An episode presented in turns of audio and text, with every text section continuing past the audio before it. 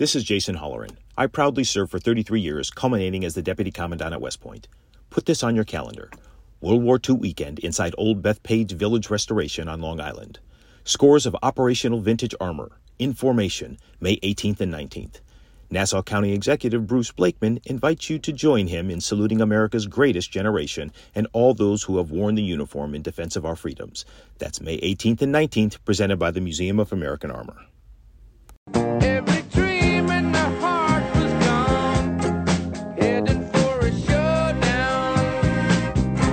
Headed for a showdown, maybe right. The United States and China. In today's New York Post, you can read it was no mistake.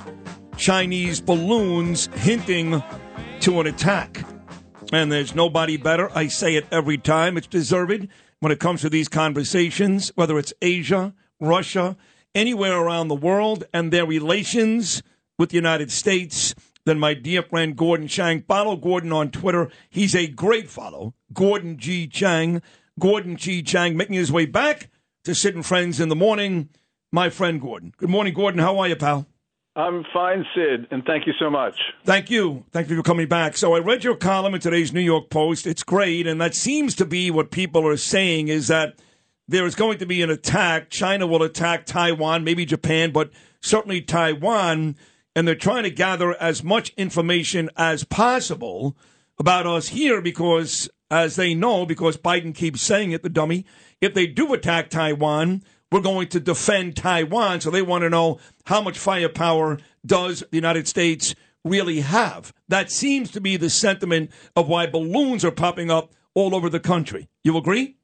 I certainly agree. The balloon that entered American airspace on January 28th sailed over some of the most sensitive sites in the U.S. They're related to our nuclear deterrent. Um, you know, there's a Washington Post story that says that the military tracked this balloon from the get go, from when it took off on Hainan Island. And that shows that the, we have great capabilities, but we don't have great Pentagon leadership because we allowed this balloon to fly over um, Malmstrom, F.E. Warren, Minot, Offutt, and Whiteman Air Force bases. And those um, we just don't want the Chinese knowing about.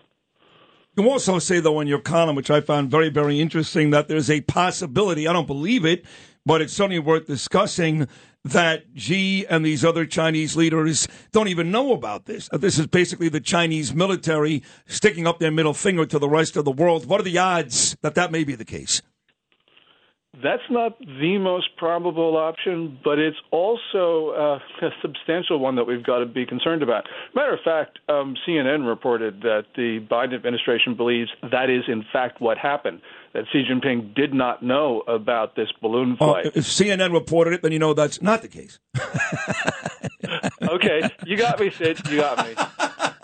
now I don't know who knows, but you know the one we discussed at the start of this conversation seems to be the one that's more likely. And if that is the case, now four balloons, Gordon, popping up almost every day, we're shooting these things down. If that is the case, the attack that you've been talking about for a while now, to your credit, may be more imminent than you even thought. Yes, um, because of the surveilling of our nuclear deterrent. Um, and also, the most important thing is the boldness of this Chinese action to think that they could fly this huge craft over the U.S., over our sensitive sites, and that we wouldn't do anything about it. And that shows the mentality. Whether, you know, there's a mentality in the Chinese military right now, and certainly Xi Jinping, who believes that the United States is finished, that they don't have to worry about us and that means deterrence is broken down. This is something that the Chinese told us at that infamous meeting in Anchorage in March of 2021. They certainly repeated it after the catastrophic withdrawal from Afghanistan.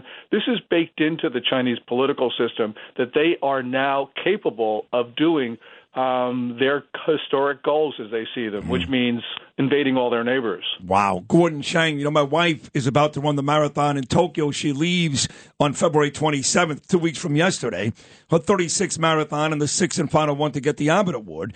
And she was telling me last week, she goes, Wow, should I be nervous about the Chinese?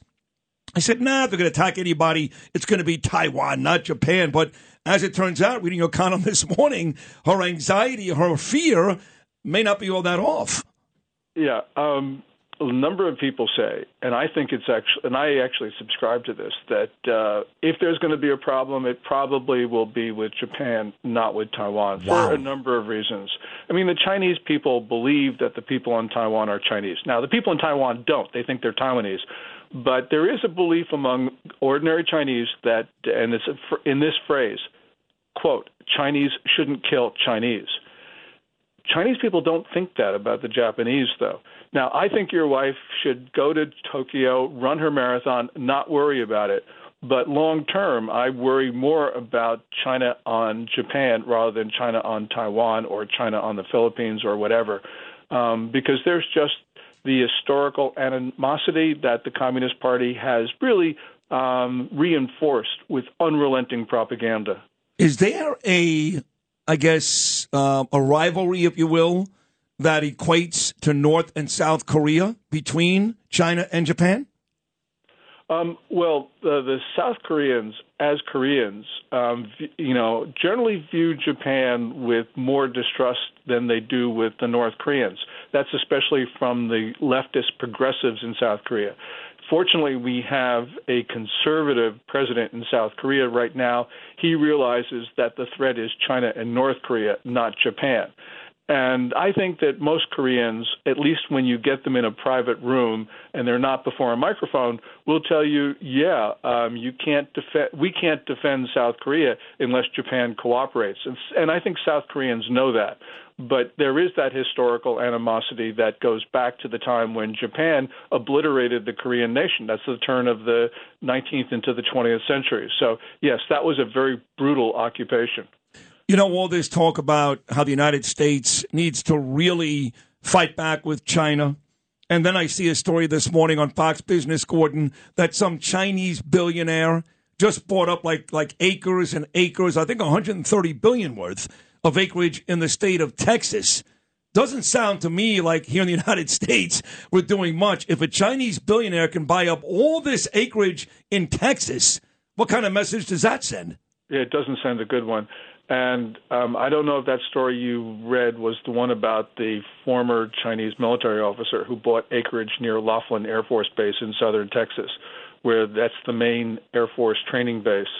Um, but clearly, we have allowed the Chinese to buy up critical uh, ag and ranch land, and we should not allow that at all. Uh, and we should be getting the Chinese off our ag and, and ranch land because there have been too many suspicious activities that the Chinese have done. In Oklahoma, Chinese gangs have taken over um, a large part of it, and um, there's been gangland murders. There's been um, child trafficking, according to some, uh, and clearly a lot of illegal marijuana grows. And you know, as they say in Oklahoma, um, yeah, the Chinese are building fences on their property. Well, everybody in Oklahoma builds a fence, but people in Oklahoma build a fence to keep people out. The Chinese in Oklahoma, when they build fences, are building them to keep people in. Wow. Oh my God. Here's a story to piggyback on the um, the billionaire buying land in Texas. My co-host today, Jennifer Harrison, sent me this. FBI director very concerned by Chinese. You ready for this? Police stations here in the U.S. Chinese police stations. There's one in New York City that spies on dissenters, and it's run by a shady charity on the IRS blacklist. Chinese police stations? What? Yeah, that's a that's a real what. Um, this is bipartisan failure. Uh, the Chinese th- thought they could open up police stations around the world because countries, including the U.S., did nothing or virtually nothing about co- Chinese consular officials and Ministry of State security agents violating their sovereignties. We allowed that to happen in our country. So, of course, the Chinese said, well, you know, the, the Americans aren't doing anything about our clear violations of their sovereignty. Why don't we just open up a formal location? And so, really, that has been um, the big story. It's about us because this is our country. We don't have to permit this. Our leaders have done that. The American people should be outraged at the Chinese, but we should be more angry at the presidents who allowed this to occur. Let's grade on the way out Gordon Chang, the president, Blinken, the uh, State Department, all these folks on how they handled these balloons so far. Something tells me we're not done shooting down balloons, but how have they handled the White House, Washington, D.C., this situation so far?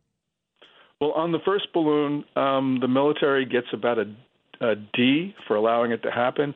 Biden gets uh, a D for what he did afterwards, which was to tell the Chinese that uh, the incursion was no big deal, and so therefore what he did was he gave them a big green light to do it again. On these other three objects that were shot down, we really don't know what's going on, but the administration is trying to downplay them. We heard that from John Kirby yesterday, saying he didn't think they were from China.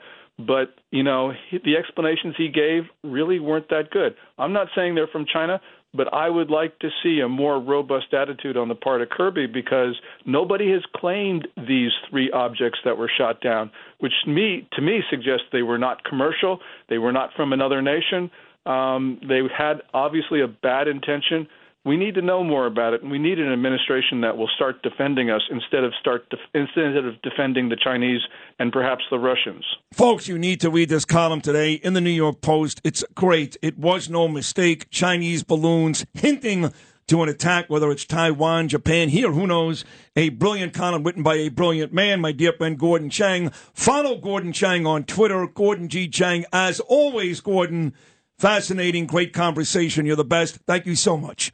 Thank you so much, Sid. I appreciate it. Me too. There he is, our friend Gordon Chang, and scary. Uh, I was watching you, Jennifer, during the conversation. You looked, you looked almost shell shocked, nervous. It's just every day is something different with this administration. You never know what's going to happen. And they planned this all at the Olympics that we should have boycotted. Yeah, you're right about that. We should have done that too.